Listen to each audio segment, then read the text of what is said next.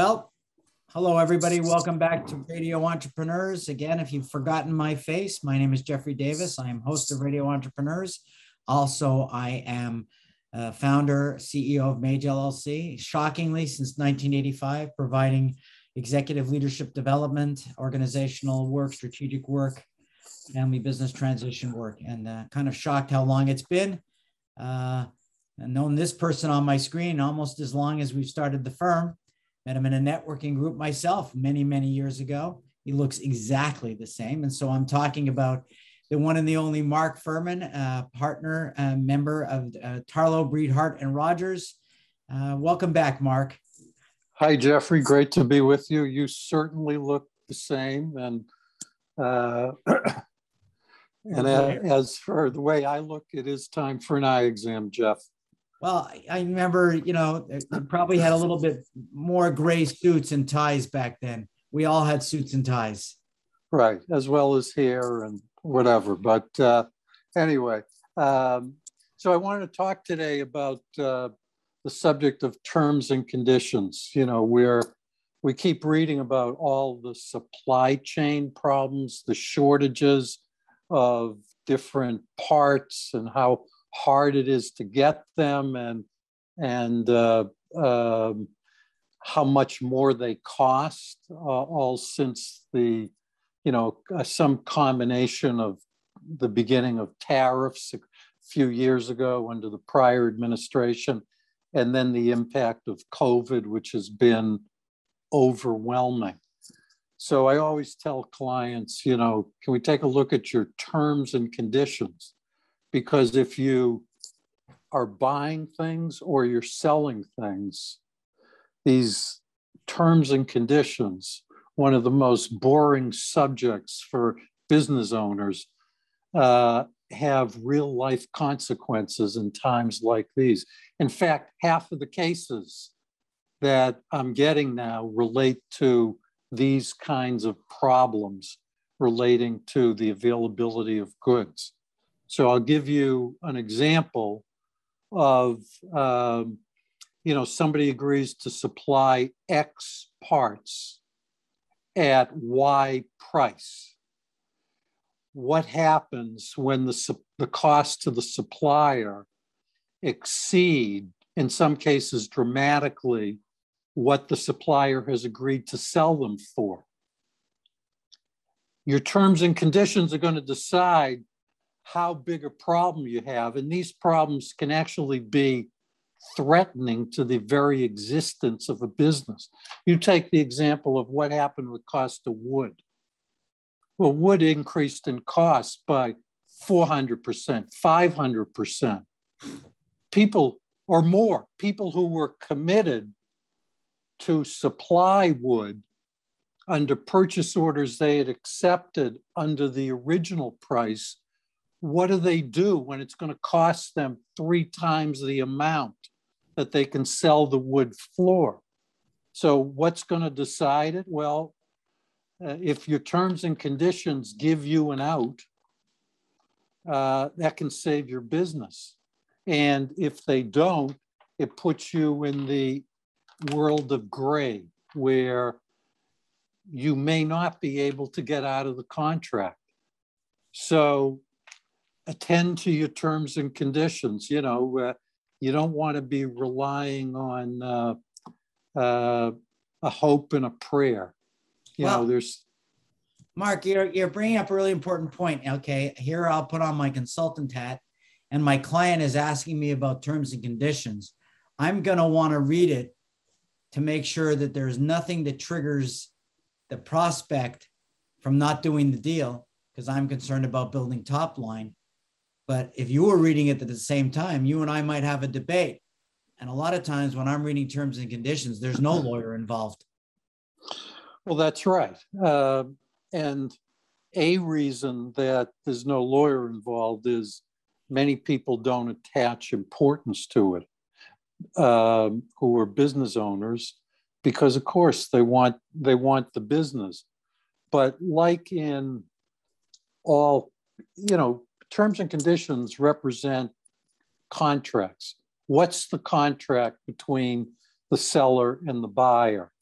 And just like in, if you're selling a business or buying a business or selling real estate and buying real estate, when you sell goods or buying goods, there's this tension. You want to lock in the other side, but you don't want to be locked in. So the, it's sort of more art than law in a way is how you do strike the right balance for you and, and your company. So there are the, you know, express terms that relates to when you can get out of a particular contract, but there's also things that indirectly impact, uh, you know, what are the ramifications of, of inability to perform? Things like, are you, if you are a supplier of goods, you want your terms and conditions to uh, uh, eliminate a buyer's chance to sue you for as much as possible. So you'd want to have in there that you can't recover indirect damages, lost profits, consequential damages, incidental damages. You want to kind of drastically reduce the damages that you can be liable for.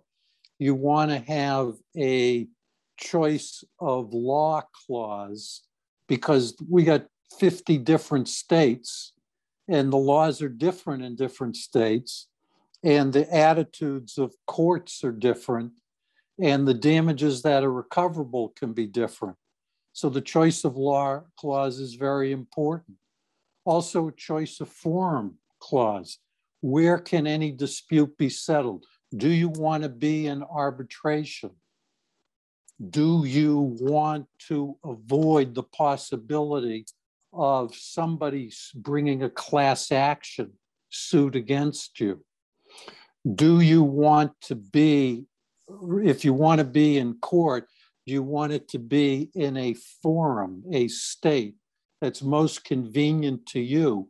Or do you want to be able, you want the other side to be able to sue you in the forum, the state most convenient to it?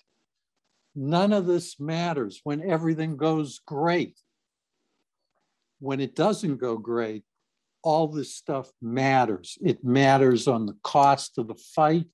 It matters on what your exposure is. It matters on whether you can get out of the contract or not. It matters, but it's boring. So even though it's boring, I, I think it would be wise for business owners to at least periodically look at their terms and conditions, at some point have a, well, I'll call them a non deal breaker lawyer, talk through the issues with them. Because, you know, you, you don't want a lawyer who's just focused on the negative. You want someone who understands business and understands the importance of the top line, as you say, because uh, I have I have to say, without top line, you don't have a business. But at least so you've thought through, and with assistance, the pluses and minuses of different different clauses. And what you want as a buyer is different than what you want as a seller. Well, I think you're making a good point. You know, we we had somebody on the show today uh, who's in the food business, and uh, unlike most of his competition, he has increased his distribution uh, substantially. But a lot of people I know are having trouble getting product and selling product. And these and, and that's even true for professionals. As you know, a lot of law firms like yourself are very busy through COVID. And so delivery responsiveness has changed for a lot of law firms and face-to-face meetings, court dates. Ah. So I think reviewing your letters of engagement, your contracts, everything I think are important because it's just going to protect anyone from potential liability or receivable issue, collection issue. Uh, there's there's a lot of problems that can come from that, and I think what you're basically, I think your concept of being boring is safe is very smart. I know that's your positioning statement uh, for marketing. Uh, I am Mr. Excitement, Jeffrey, as you know. But well, I'm one of those few people actually does find you kind of exciting. I don't know what it says about me. So, so yeah. But you know, it's it, you're right. And these these letters go out all the time. People don't want them reviewed. I know for me personally, and I'm not even an attorney, I had to say to someone just yesterday, you should have me take a look at that. I'm already on retainer and you're not paying for that. And you know, the idea of bringing, you know, and they're always like, "Oh, I don't want to send it to my attorney. What's the bill going to be?" But it's nominal, nominal compared to the expense that it's going to cost the firm. Right. If you can, if you can prevent a litigation, it's it's incredibly valuable. And if you have to bring suit and you have an attorney's fees clause that if the, uh, the folks don't pay you, that they're responsible for your uh, collection costs, including uh, reasonable attorney's fees. You have a default rate of interest in, in your terms and conditions. All these things are uh, helpful as you try to negotiate disputes because the goal is to stay out of court, to stay out of arbitration, so that you can spend your time making money as opposed to dealing with historical problems. So anything that helps you uh, minimize the impact of historical problems on the business is worth an occasional investment. You know, these aren't things you're going to review every week, but if you do it once and make sure that they're consistent with your business as opposed to something you get off the internet that bears no relationship to your business or uh, then and you know maybe you'll look at it again in five years. That the you know it's not a major investment but it's an important process to talk through well, always very practical advice from you, Mark. You're a very practical person. Uh, again, you can be found at the law firm of Tarlow, Breed, Hart, and Rodgers. But if someone wants to contact you directly, how would they do that, Mark? I can be reached at 617 218 2025 or at M Furman, F U R M A N, at tbhr law.com. Thank you very much, Mark. We look forward to speaking to you every week on Radio Entrepreneurs.